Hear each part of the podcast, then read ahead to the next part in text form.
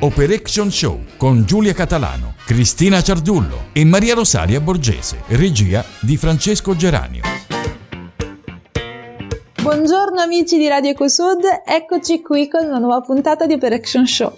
Insieme a me, come sempre, Cristina Ciardullo e Maria Rosaria Borgese. Ciao. Che sembra mi stiano salutando dall'oltretomba, sento lontanissime. Ovviamente, infatti, ricordiamo ai nostri ascoltatori che stiamo in videochiamata eh, tra, tra di noi, ma presto torneremo a registrare di persona, amiche. Siete contente di questa cosa? Speriamo presto, dai. Non mi sembrano particolarmente felici di rivedermi, però va bene, far, farò finta di niente per questa volta e continuerò a volervi bene. E bene. Prego. Bene. E quindi siamo qui eh, con questa nuova puntata, anche questa volta eh, una puntata a tema.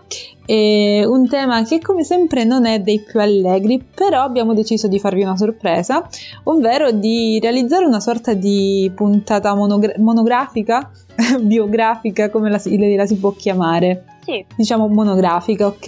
Non vi diciamo ancora su chi, perché prima di tutto eh, abbiamo bisogno di, di, un'introduzione.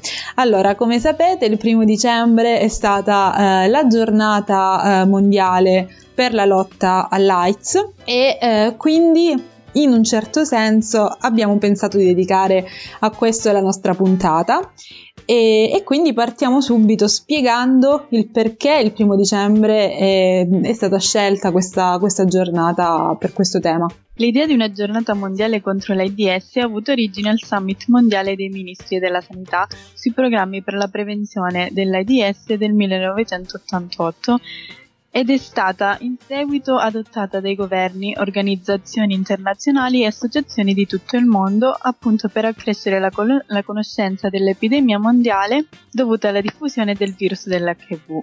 E in occasione di questa giornata quest'anno anche il ministro Speranza si è espresso in merito, giusto Cristina? Sì, eh, il ministro della Salute Speranza eh, ha affermato che la ricerca ha fatto enormi progressi nella cura, ma guai ad abbassare la guardia, perché se è vero che le nuove diagnosi di infezione da HIV sono in calo, è altrettanto vero che il numero dei contagi tra i giovani cresce, quindi guai a sottovalutare l'importanza della prevenzione, dei test e dell'assistenza alle persone con HIV. In questi mesi difficili durante i quali si è molto concentrati contro il Covid-19 non bisogna dimenticare la presenza degli altri virus, come appunto quello dell'HIV. Ricordiamo quanto siano quindi fondamentali la prevenzione per frenare il contagio, quanto una diagnosi precoce possa fare la differenza e quanto l'accesso alle cure sia un diritto inalienabile e per celebrare la giornata mondiale per la lotta contro l'AIDS il Ministero della Salute ha promosso una campagna di sensibilizzazione a cui partecipa quest'anno anche la Lega Serie A. Infatti, in occasione della decima giornata di Serie A Team, gli allenatori e i giocatori durante le interviste indosseranno il fiocchetto rosso, simbolo universale della lotta contro l'AIDS, per ricordare che con l'HIV non si gioca. È necessario quindi proseguire e accelerare gli sforzi per contrastare la malattia, investendo in ricerca, prevenzione ed educazione sanitaria.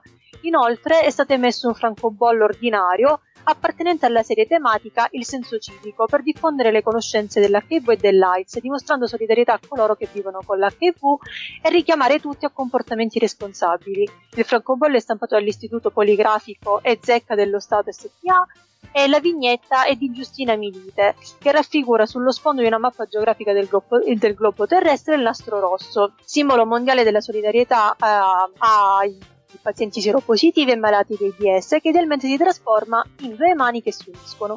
Bene, dopo questa breve introduzione rassereniamo i nostri ascoltatori sul fatto che non parleremo di AIDS per tutta la puntata, non vogliamo fare una, una puntata troppo pesante, soprattutto visto che di virus forse ne abbiamo anche un po' abbastanza. E ehm, come sempre buttiamoci un attimo sui nostri temi preferiti, che sono appunto quelli musicali, quelli cinematografici, e diamo qualche piccolo consiglio a chi è più interessato ad approfondire il tema in questi campi e quindi su cosa poter ascoltare e su cosa in caso eh, poter guardare. Eh, Cristina, tu cosa ci consigli di ascoltare? Allora, per quanto riguarda il tema di oggi, eh, ci sono tantissimi artisti eh, che hanno dedicato delle canzoni appunto al tema dell'AIDS e dell'HIV e soprattutto del, del sesso sicuro. Eh, ad esempio abbiamo la, la, canzone Halloween Parade di Lou Reed, eh, famoso per aver spesso raccontato gli aspetti più interessanti della vita a New, York, eh, a New York City, che scrisse questo brano lamentando la perdita di molti personaggi dell'hub gay di New York nel Greenwich Village a causa della, dell'AIDS e della perdita appunto di un suo caro amico. Oppure abbiamo la canzone di Elton John, The Last Song. E la storia di questa bellissima ballad di Elton John racconta di un padre estraneo che viene a patti con la sessualità di suo figlio gay in mezzo alle notizie della sua morte per una malattia legata all'AIDS. Ehm, oppure ad esempio abbiamo un'altra bellissima canzone di Bruce Springsteen, Streets of Philadelphia, canzone premio Oscar e 4 Grammy Awards del film appunto Philadelphia, probabilmente il più bel film mai realizzato a tema HIV-AIDS, nonché il più famoso, con protagonista Tom Hanks. E la canzone è una delle più importanti e appunto più belle su questa tematica. Ma diversi artisti hanno comunque scritto sul tema, eh, oltre quelli che hai citato, eh, come anche Madonna, ad esempio, eh, o U2. Ma anche artisti italiani come Giovanotti, che è stato uno dei primi a parlarne con la canzone Sai qual è il problema. Oppure, sempre italiano, De André con uh, Cose che dimentico. Un contributo importantissimo è quello di Annie Lennox con la sua canzone Sing. La campagna Sing è un'organizzazione non governativa e senza scopo di lucro, con sede appunto nel Regno Unito, fondata dall'artista e attivista Annie Lennox, che mira a raccogliere fondi e consapevolezza per le questioni relative all'HIV e all'AIDS. Annie Lennox ha creato così nel 2007 un vero e proprio inno a supporto di questa campagna. Passiamo invece ai film a tema e dirò insomma qualche titolo eh, un po' più interessante a partire dal 1985 eh, con il primo film per la televisione a tema che si chiama eh, Una gelata precoce di John Herman, mentre il primo film eh, per il grande schermo eh, fu Che mi dici di Willy del 1990 eh, di Norman René. Eh, proseguiamo poi nel 92 con Notti selvagge di Cyril Collard e già Cristina prima ha citato Philadelphia eh, che è appunto il film del 93 di Jonathan Demme. Abbiamo poi Kids del 95 di Larry Clark e eh, a proposito di donne del, sempre del 95 di Herbert Rosso e nel 2001 invece eh, Ferzan Hopzek eh, andò in scena con Le fate ignoranti eh, e eh, abbiamo invece nel 2005 il musical Rent e eh, invece più recenti e anche i più belli secondo me, a parte Philadelphia che comunque è il, il must di, di, questa categoria, eh, sono Dallas Buyers Club, il film del 2013 di Jean-Marc Vallée, uh, The Normal Heart del 2014 di Ryan Murphy, Holding the Man del 2015 di Neil Harmfeld e 120 battiti al minuto del 2017 di Robbie Di Campiglio. E questi ultimi film in particolare li abbiamo già citati nella seconda, se non sbaglio, puntata del nostro format, eh, quella dedicata al Pride, se, se non erro. Sì. Quindi chi ci segue da, dall'inizio eh, ci avrà sicuramente già sentito parlare di, di questi film che eh, consiglio tantissimo. Is this the real life? Is this just fantasy? Caught in a landslide, escape from reality. Open your eyes, look up to the skies and see. I'm just a poor boy, I need no sympathy. Because I'm easy come, easy go, little high, little low. Any way the wind doesn't really matter to me. To me.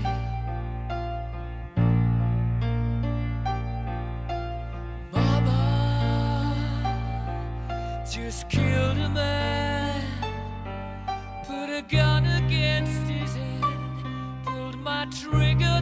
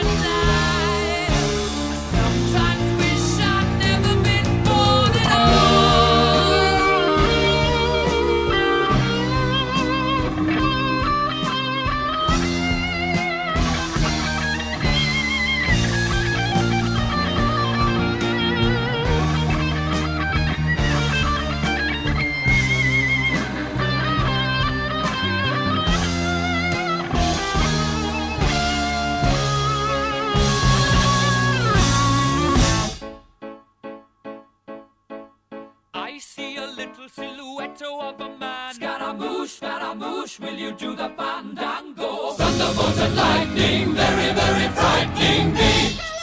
Galileo, Galileo, Galileo Figaro. Magnifico! I'm just a poor boy, nobody loves me. He's just a poor boy from a poor family, sparing his life from this monstrosity. Easy come, easy go, will you let me go? Bismillah, no, we will not let you go. Let him go! Bismillah, we will not let you go. Let him go! Bismillah, we will not let you go. Let me go! We'll not let you go. Let me go! We'll not let you go. Let me go! Oh, mamma mia, mamma mia! Mamma mia, let me go. Beelzebub has a devil put aside for me, for me, for me.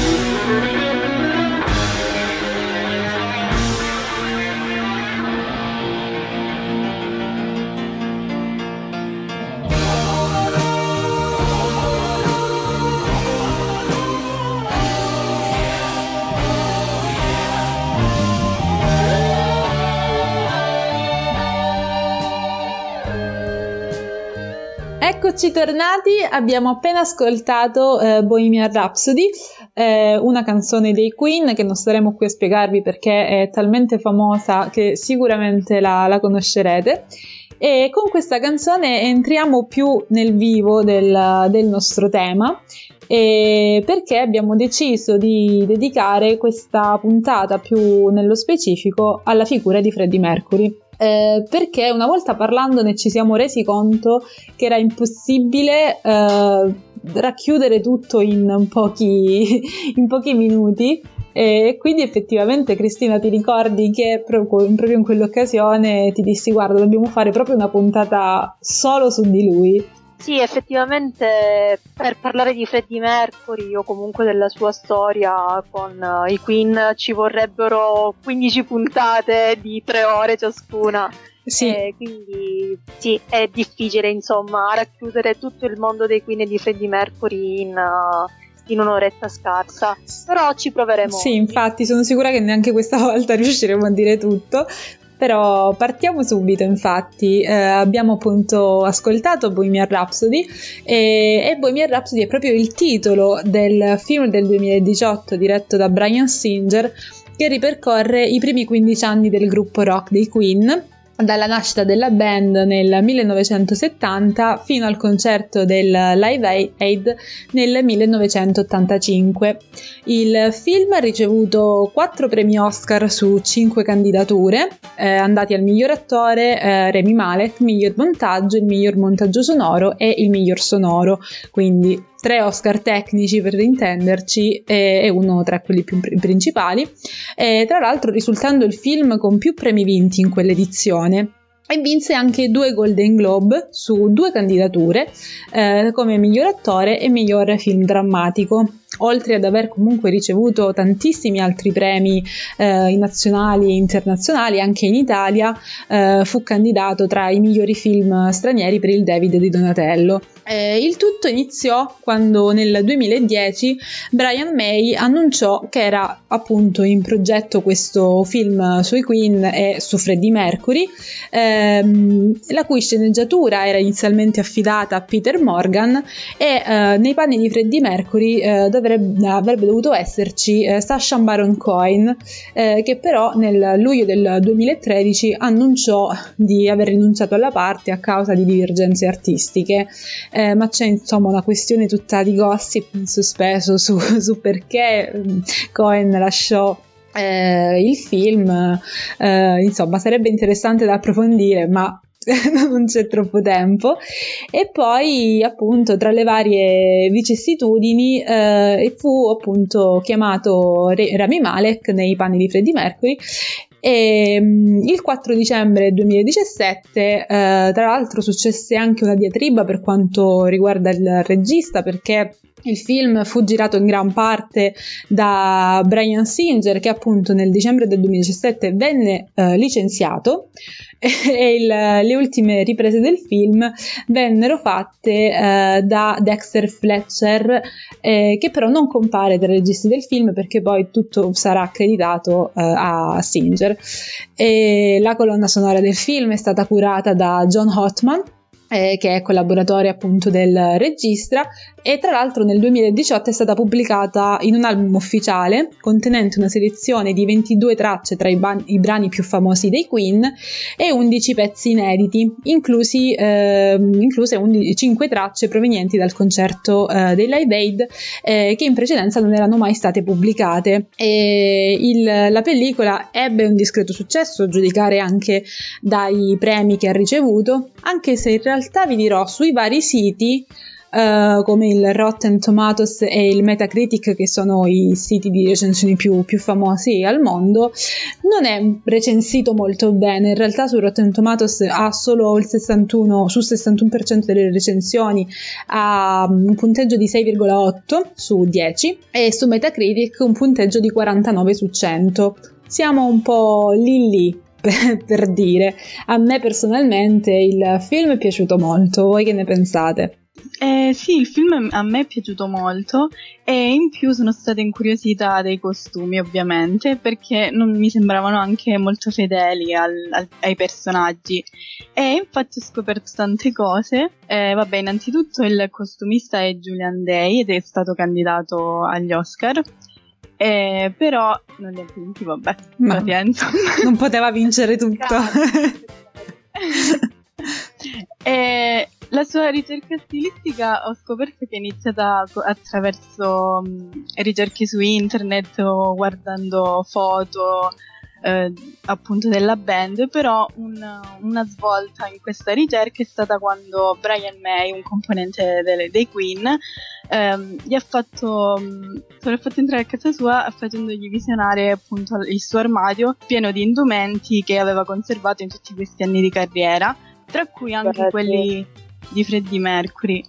E usò questi vestiti per il film oppure li ricreò? Che, che tu no, no, sappia. alcuni li ha, li ha usati, ad esempio dei gilet o anche ehm, Quindi quello, che- quello che alcune cose che noi vediamo nel film sono proprio i veri vestiti di Freddie Mercury. Esatto. E mentre altri sono stati ricercati in vari mercatini vintage o addirittura eh, dice lui stesso che la scena finale, quella del concerto, è stata eh, il look di Freddie Mercury più difficile da realizzare perché sembra un banale outfit, ma invece eh, lui si sentiva tanta pressione addosso in quanto era un'immagine iconica per tutti. E... Eh sì, anche perché eh, poi magari ne parleremo più avanti, ma è la scena più fedele all'originale che noi vediamo, quindi effettivamente c'era forse un po' di pressione addosso per, per questo motivo. E, e, quindi ha curato tutti i minimi dettagli, addirittura Adidas ha rifatto gli stessi stivali, la Wrangel ha rifatto gli stessi jeans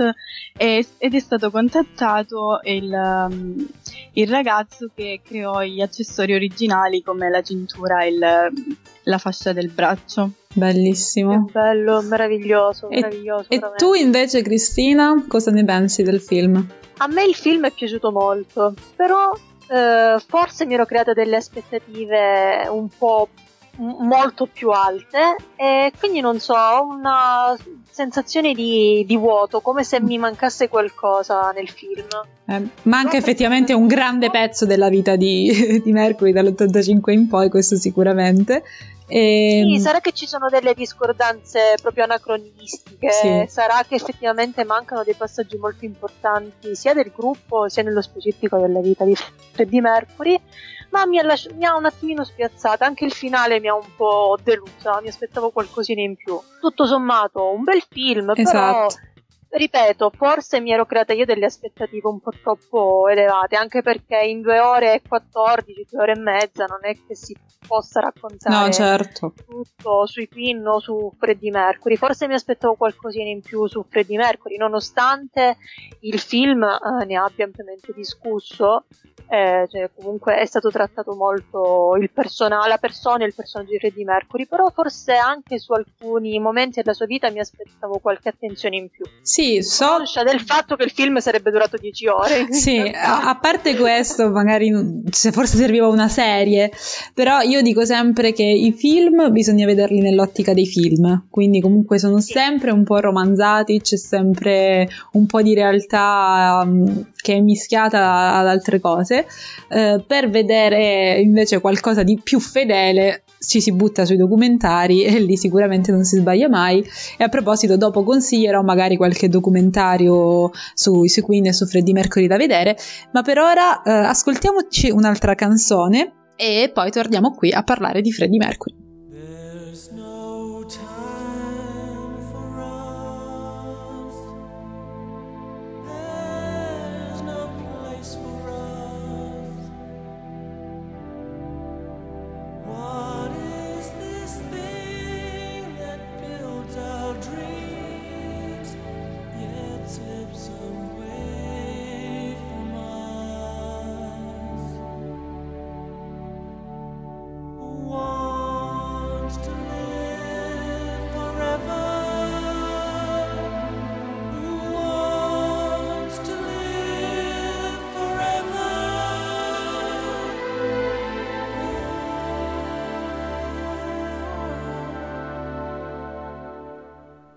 There's no chance for us.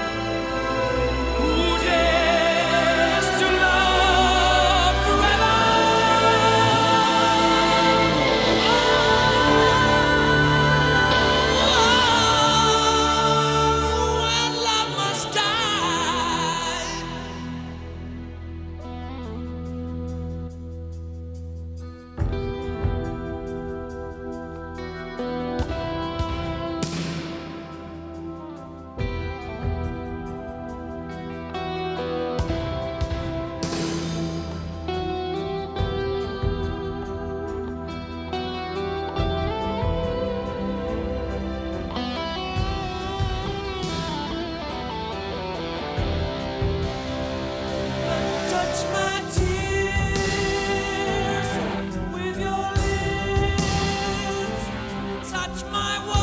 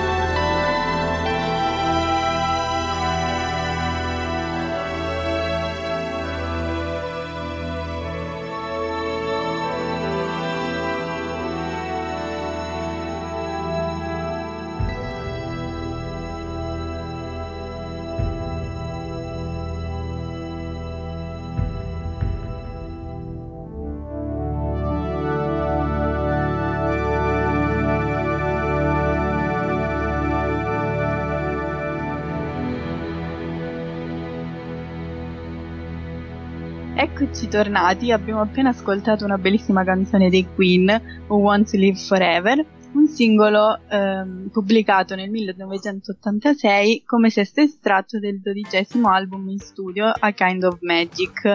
Eh, il brano è stato scritto da Brian May durante il tragitto in taxi dall'aeroporto di Londra fino agli studi di registrazione. Insieme al singolo A Kind of Magic è una delle canzoni principali della colonna sonora del film Highlander, l'ultimo immortale. La canzone è cantata nella prima strofa dal chitarrista della band e poi successivamente da Freddie Mercury.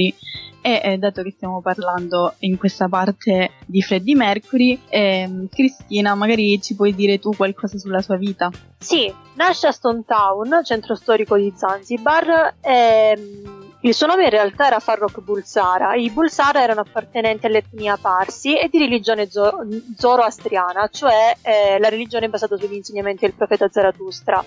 Alcuni giornalisti criticarono al cantante la decisione di nascondere al pubblico le sue origini e Roger Taylor, un membro dei Queen, ha sostenuto che Mercury avesse respinto le sue origini perché le riteneva incompatibili proprio con la musica rock e con la sua immagine pubblica che tutti conosciamo. Nel 1955 Freddie iniziò a frequentare un collegio villaggio britannico vicino Bombay e, e proprio lì eh, iniziarono a chiamarlo Teddy. E oltre a possedere un notevole talento artistico, infatti risultava eccellente nel disegno, il ragazzo praticò anche degli sport ad, olti, ad ottimi livelli, era un velocista, un pugile, eh, ma si impegnava anche in altre discipline come l'hockey sul prato e il tennis da tavolo. Eh, ovviamente dimostrò anche una, una forte predisposizione alla musica, tanto che il preside scrisse una lettera ai genitori suggerendo di aumentare la retta del college per permettere al, ragazzo di studiare pianoforte. E quindi proprio così iniziò appunto i primi rudimenti del pianoforte, imparò a leggere la musica e ad entrare a far parte del coro della scuola. E, e, iniziò anche le prime esperienze, esperienze musicali all'interno di vari gruppi, di varie band. Eh, nel 64 dovette eh, lasciare appunto Bombay e si stabilì con la famiglia eh, in Gran Bretagna, nei pressi dell'aeroporto di Heathrow. E infatti nella scena c'è una scena appunto del film, eh, forse la scena iniziale, in cui eh, si vede Freddy impegnato a, nel, nel, lavoro di magazziniere e come addetto ai bagagli presso appunto l'aeroporto.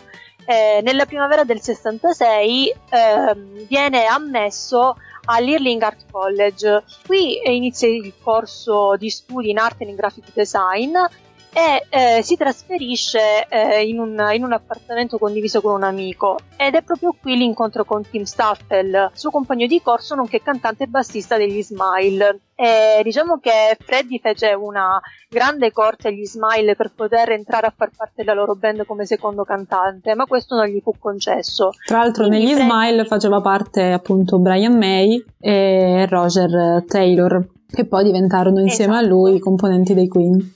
Esatto, quindi eh, dopo aver chiesto più volte agli Smile di entrare a far parte del gruppo come seconda voce, si unì agli Ibex, una band di Liverpool, poiché eh, loro insomma rifiutavano la sua presenza nella band. Che folli! Il gruppo, per la, il gruppo per la mancanza di offerte nei locali però si sciolse dopo pochi mesi e quindi Freddy entrò a far parte di un altro gruppo, i Sour Milk Sea, che avevano in passato aperto concerti di gruppi anche molto importanti come di Purple. Tuttavia l'arrivo di Freddy portò un cambio di direzione artistico perché il cantante proponeva sonorità lontane da quelle trattate solitamente dalla band e quindi eh, i rapporti tra i membri del gruppo si deteriorarono e eh, di conseguenza anche questo gruppo eh, si, si, separò, insomma si sciolse. Il primo singolo degli Smile nel frattempo non ebbe il successo sperato e quindi il cantante, l'amico di Freddy, Tim, decise di abbandonare i due compagni ed è proprio qui che ha origine il eh, famigerato e famoso gruppo dei Queen perché non appena Tim uscì dal gruppo, eh, Freddy convinse Taylor e May a formare una nuova band insieme e quindi nell'aprile del, 900, del 1970 eh, propose con successo il nome Queen. Eh, in merito al nome, eh, Freddy dichiarò eh, che ci mise anni a pensare al nome Queen. Ehm, e poi dice: è soltanto un nome, ma è molto regale e ha un suono splendido. È un nome forte, molto universale e immediato. Aveva grande poten- un grande potenziale visivo ed era aperto a ogni tipo di interpretazione e quindi era consapevole anche delle sue implicazioni omosessuali, ma eh, era solamente uno degli aspetti. Gli piacque così il tanto che volle comunque mantenerlo. Nel, il 27 giugno del 1970 eh, i tre, affiancati al basso da Mike Gross, si esibirono per la prima volta in un uh, concerto di beneficenza per la Croce Rossa. Proprio in questa occasione May presentò al cantante Mary Austin, con la quale ebbe una lunga relazione e poi vi convisse anche.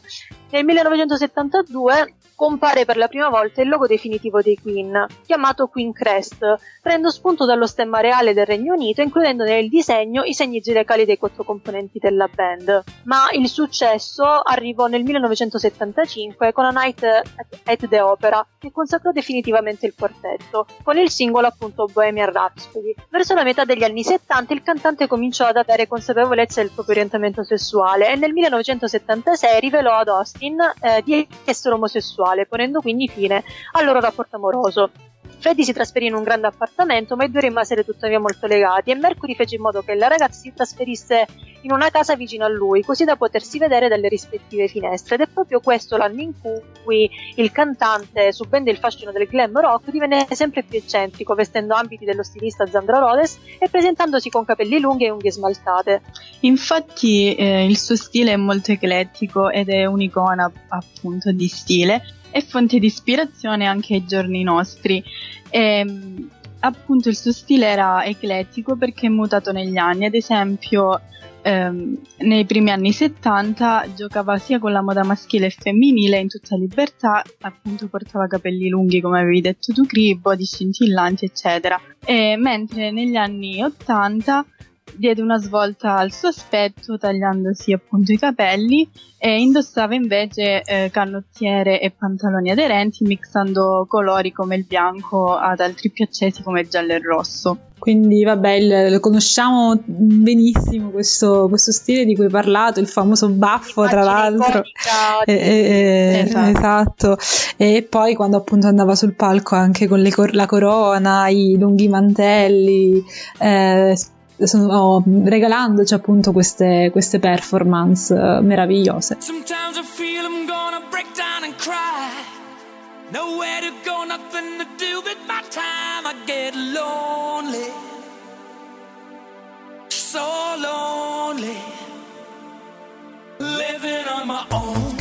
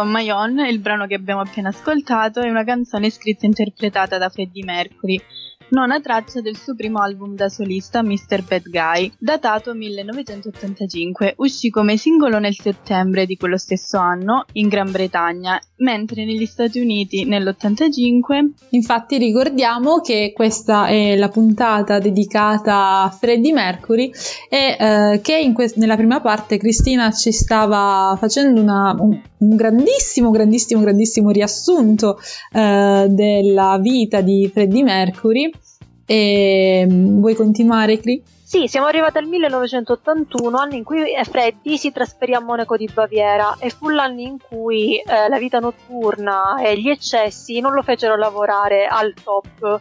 E nell'82 i Queen decisero di comune accordo di separarsi per un certo periodo e da qui inizierà anche la carriera solista di Freddie Mercury di cui parleremo tra poco. Nell'83 Freddie si trasferì a vivere a New York per alcuni mesi e nello stesso anno poi il gruppo si riunisce nuovamente inaugurando un nuovo tour mondiale. Ed è proprio l'anno in cui, l'84, conobbe Jim Matton che rimarrà con lui fino al, al, suo ultimo respiro. Tra il 12 e il 19 gennaio dell'85 la band prese parte al Rock in Rio, dove suonavano davanti a circa 250.000 persone in due serate, un primato assoluto per l'epoca, e tra i momenti principali dell'evento vi fu il duetto tra Mercury e il pubblico sulle note di Love of My Life, una canzone che eh, aveva scritto e dedicato al suo primo amore, il suo unico grande amore, eh, Mary, che lui ha sempre considerato sua moglie, nonostante non fossero sposati. 13 luglio del 1985 il, il quartetto partecipò ai Live Aid,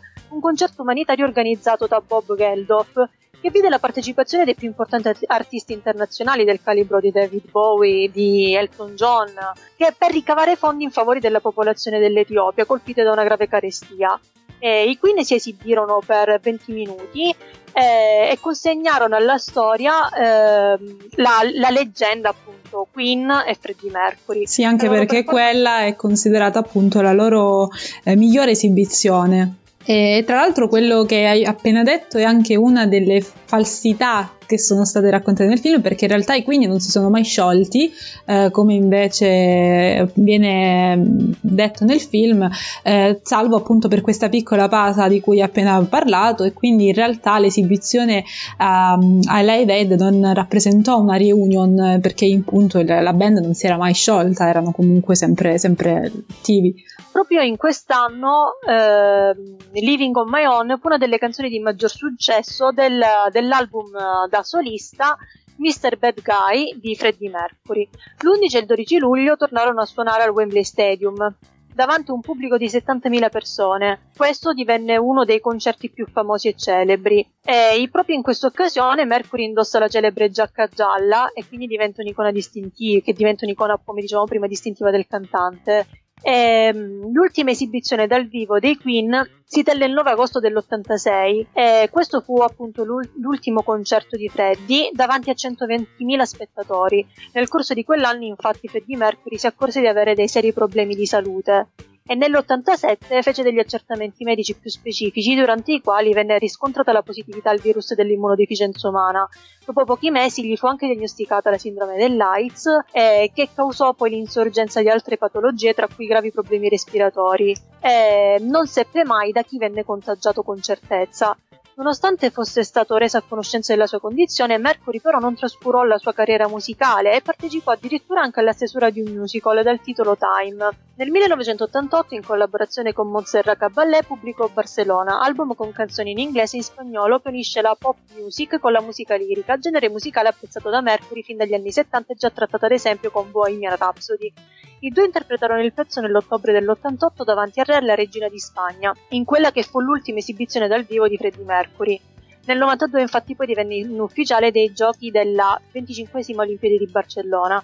Era previsto che Mercury e Caballé cantassero insieme, ma la scomparsa del cantante fece sì che la eh, soprano spagnola cantò il brano accompagnata su uno schermo dalla voce del frontman britannico, mentre venne mostrato un montaggio video delle immagini della città. Comunque non vi fu alcun tour dei Queen dopo la pubblicazione di The Miracle dell'89, su volontà di Mercury proprio perché era eh, praticamente devastato quasi dalla malattia. Il cantante nell'89, eh, quando cominciarono a essere evidenti i primi segni della malattia, confessò di essere seropositivo agli amici più intimi, i quali ancora non ne sapevano nulla, tant'è che nemmeno la famiglia conosceva appunto le sue condizioni di salute e venne scoperto tra virgolette dalla, dalla sorella che si accorse di alcuni segni della malattia sul piede del cantante. Quindi alcune testate giornalistiche cominciarono a sospettare in effetti che il frontman fosse malato, sospetti derivati principalmente dal suo aspetto e dalla dec- decisione di sospendere i tour della band, nonché delle confessioni di alcuni suoi amanti pubblicate sulle pagine dei tabloid inglesi del tempo. Mercury comunque continuò a dichiarare pubblicamente di essere risultato negativo alle analisi, decidendo di abbandonare la vita pubblica. Nel 90 fece la sua ultima apparizione televisiva in diretta, in occasione del conferimento del premio per il contributo dei Queen alla musica britannica ai Brit Awards. La, la notizia eh, che un suo eh, amante, Nikolai Grishanovic, eh, morì appu- appunto per AIDS, continuò a eh, far crescere le insinuazioni circa la sua malattia. Eh, la sua ultima apparizione pubblica fu nel video della canzone the Days of Our Lives, in cui il frontman appare molto dimagrito. Infatti il videoclip del brano, registrato nel 91, è tratto dal suo, dal suo ultimo album con i Queen Innuendo e venne tuttavia reso pubblico solo dopo la sua morte, su precisa volontà appunto di Mercury, per non dare adito ai vari rumor e montati in bianco e nero per nascondere i segni della malattia sulla pelle. Tra l'altro questa, canzone- scusa se ti interrompo, è un'altra inesattezza che vediamo nel film perché lì invece ehm, danno modo di far capire che nell'85 lui già sapesse di essere malato e infatti anche, lo dice anche ai suoi amici in quell'anno, cosa che appunto eh, sappiamo non essere vera. Probabilmente questo è stato fatto per ehm, forse rendere più drammatico il, il film o comunque includere questo aspetto della sua vita, visto che comunque il film si è fermato all'85 e non è andato, non è andato oltre, quindi comunque includere questa, questa parte della sua vita che comunque è stata abbastanza significativa, visto che ha segnato eh, i suoi ultimi anni e anche, se posso permettermi,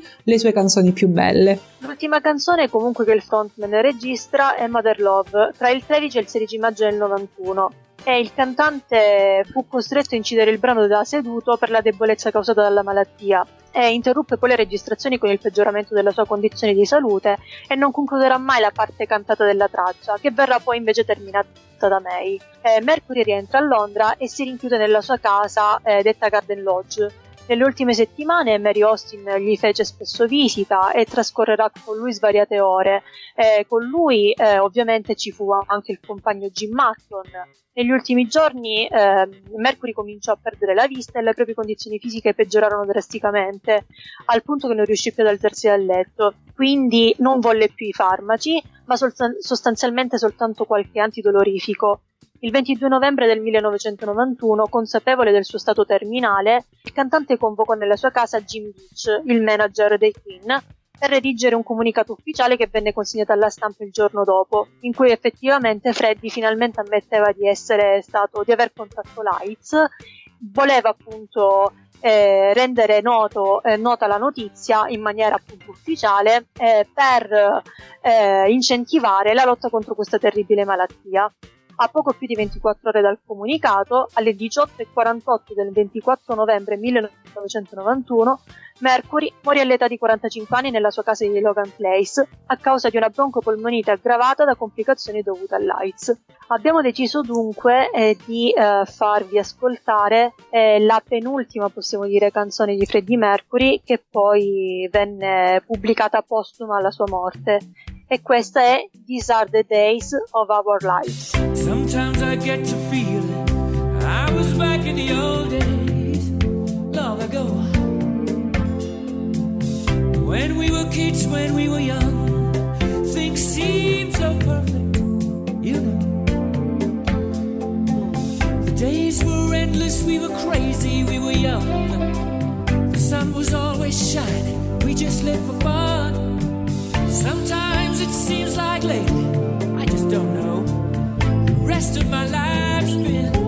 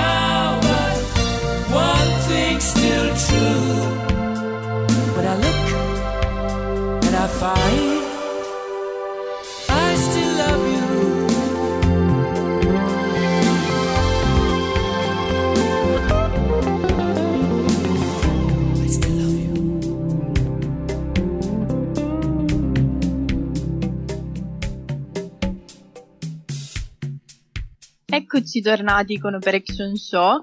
Abbiamo ripercorso un po' la, la vita fino alla morte di Freddie Mercury e dopo aver superato il lutto e la scomparsa del cantante, nel 1992 i rimanenti componenti dei Queen annunciarono durante i Brit Award il desiderio di organizzare un grande evento per rendere omaggio alla vita e alla carriera del cantante. Il Freddie Mercury Tribute Concert si tenne il 20 aprile 1992 al Wembley Stadium di Londra e vide la presenza di numerosi artisti internazionali come Metallica, Guns N' Roses, David Bowie, eh, George Michael, Zucchero, Elton John e via satellite anche gli U2, eh, raccogliendo 12 milioni di sterline che furono in parte devolute alla Terrance Higgins Trust e in parte usate per dare vita all'associazione The Mercury Phoenix Trust.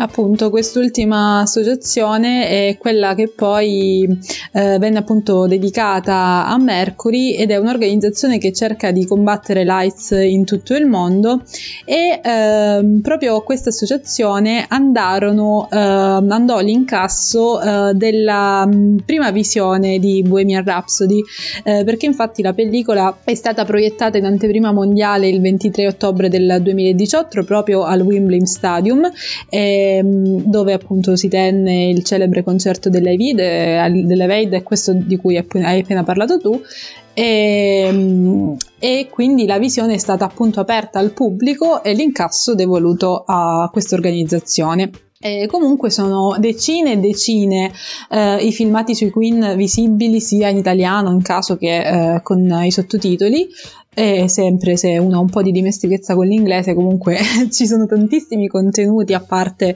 eh, il film di cui abbiamo parlato e che viene considerato una delle migliori rappresentazioni.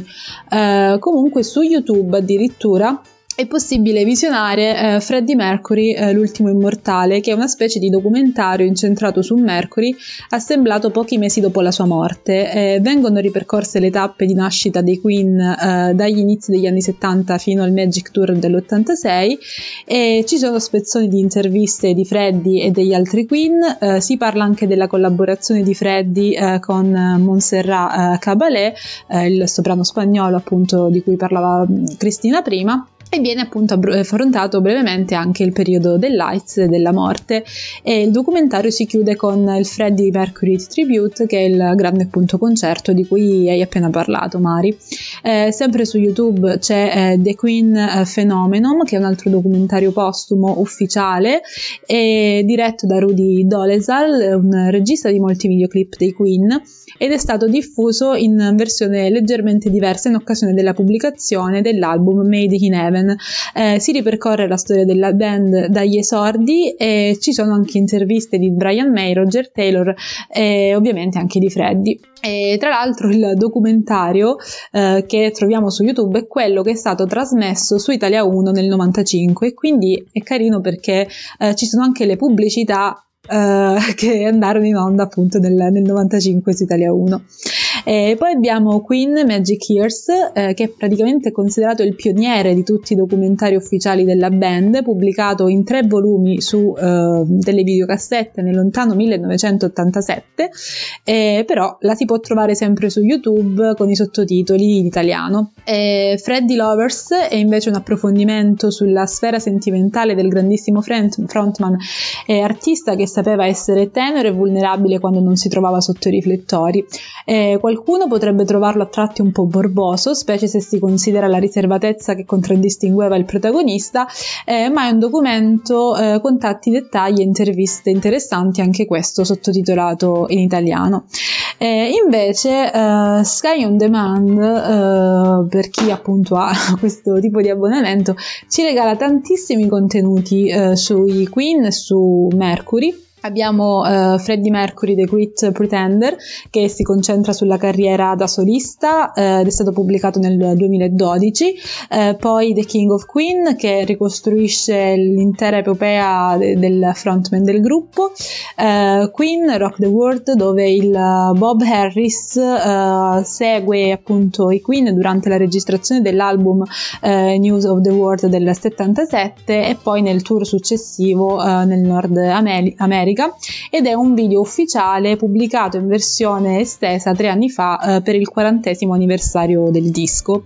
Eh, poi abbiamo Queen The Making of A Night at the Opera, che è un altro documentario ufficiale del 2015 con interviste e retroscena eh, sulla realizzazione dell'album omonimo che come diceva appunto anche Cristina prima, cambiò in un certo senso la carriera della band. E poi abbiamo il live eh, di Budapest, che è il video integrale del concerto dell'86, eh, pubblicato otto anni fa in una versione restaurata. E ci sono anche le immagini dell'arrivo dei Queen sul Danubio a bordo dello stesso battello che utilizzò in precedenza il presidente Gorbaciov e Freddy che canta da solo nello stadio vuoto e che durante il concerto dedica al pubblico una celebre canzone tradizionale ungherese leggendola dalla sua mano. E poi abbiamo Live at the Rainbow nel 74 dove i Queen si esibiscono uh, già in leggendari concerti dagli inizi della loro carriera e hanno da poco appunto raggiunto la fama con Bohemian Rhapsody che uh, arriverà esattamente un da questi spettacoli. E poi uh, Queen Storia di un successo, un documentario di un'ora che ripercorre appunto la storia della band dagli esordi fino alla morte di Freddy e anche ai giorni nostri.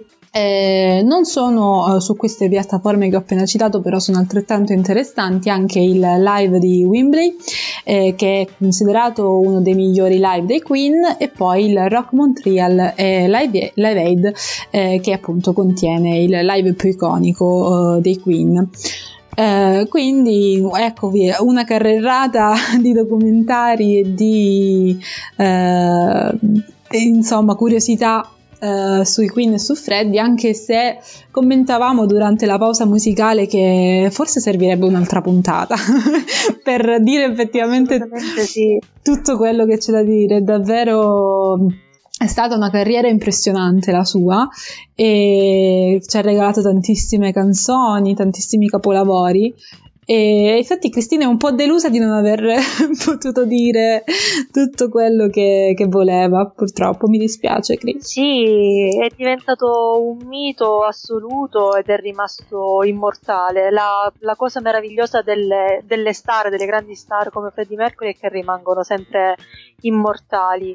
E immortali anche nei tributi. Pensate che in tutto il mondo sono sparse oltre 100 sculture che lo rappresentano e all'ingresso del Dominion Theatre di Londra, dal maggio 2002 al 2014, ehm, sede del musical We Will Rock You, si trovava una grande scultura di Mercury che è stata poi acquistata da Roger Taylor per la sua causa. È un ulteriore monumento che lo rappresenta, alto 4,5 metri, eretto a Liverpool il 3 giugno del 2011. E a proposito del musical We Will Rock You, è eh, il musical basato sulle canzoni del gruppo britannico che prende il nome appunto dall'omonimo successo. È stato prodotto da Ben Elton in collaborazione con due suoi componenti, il batterista Roger Taylor e il chitarrista Brian May. In Italia è stato eh, successivamente eh, ricreato nel 2009. Eh, la prima è stata all'Allianz Teatro di Milano con la partecipazione di Brian May e Roger Taylor. In questi anni è comunque andato in scena, ma è stato bloccato a causa del Covid nel 2019 e verrà eh, rinscenato nel 2022. Bene, grazie per questa informazione Mari, andremo sicuramente a vederlo appena, appena sarà possibile.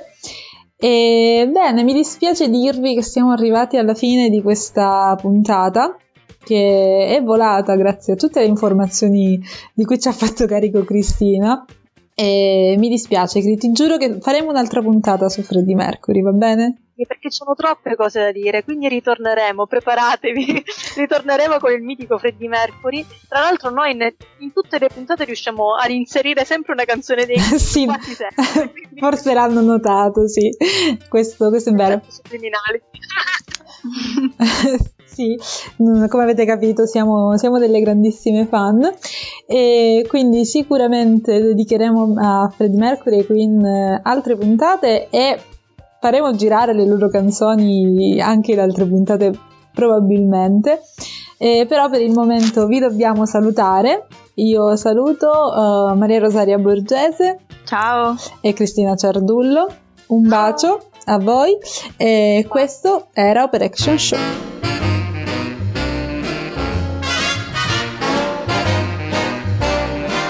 Avete ascoltato Operation Show con Giulia Catalano, Cristina Ciardullo e Maria Rosaria Borgese, regia di Francesco Geranio. Went to see a movie show, found myself an empty row. Thought the show was just alright, same old Saturday night. Then I made the usual stop Coffee at the coffee shop. Friendly face nowhere inside. Same old Saturday night. I really thought the papers I bought would help me forget you for a while. Believe me, honey, the funnies weren't funny. They didn't even make me smile. How I wish you'd lift the phone. Fun is fun, but not alone. Till you let me hold you tight. Same old Saturday night.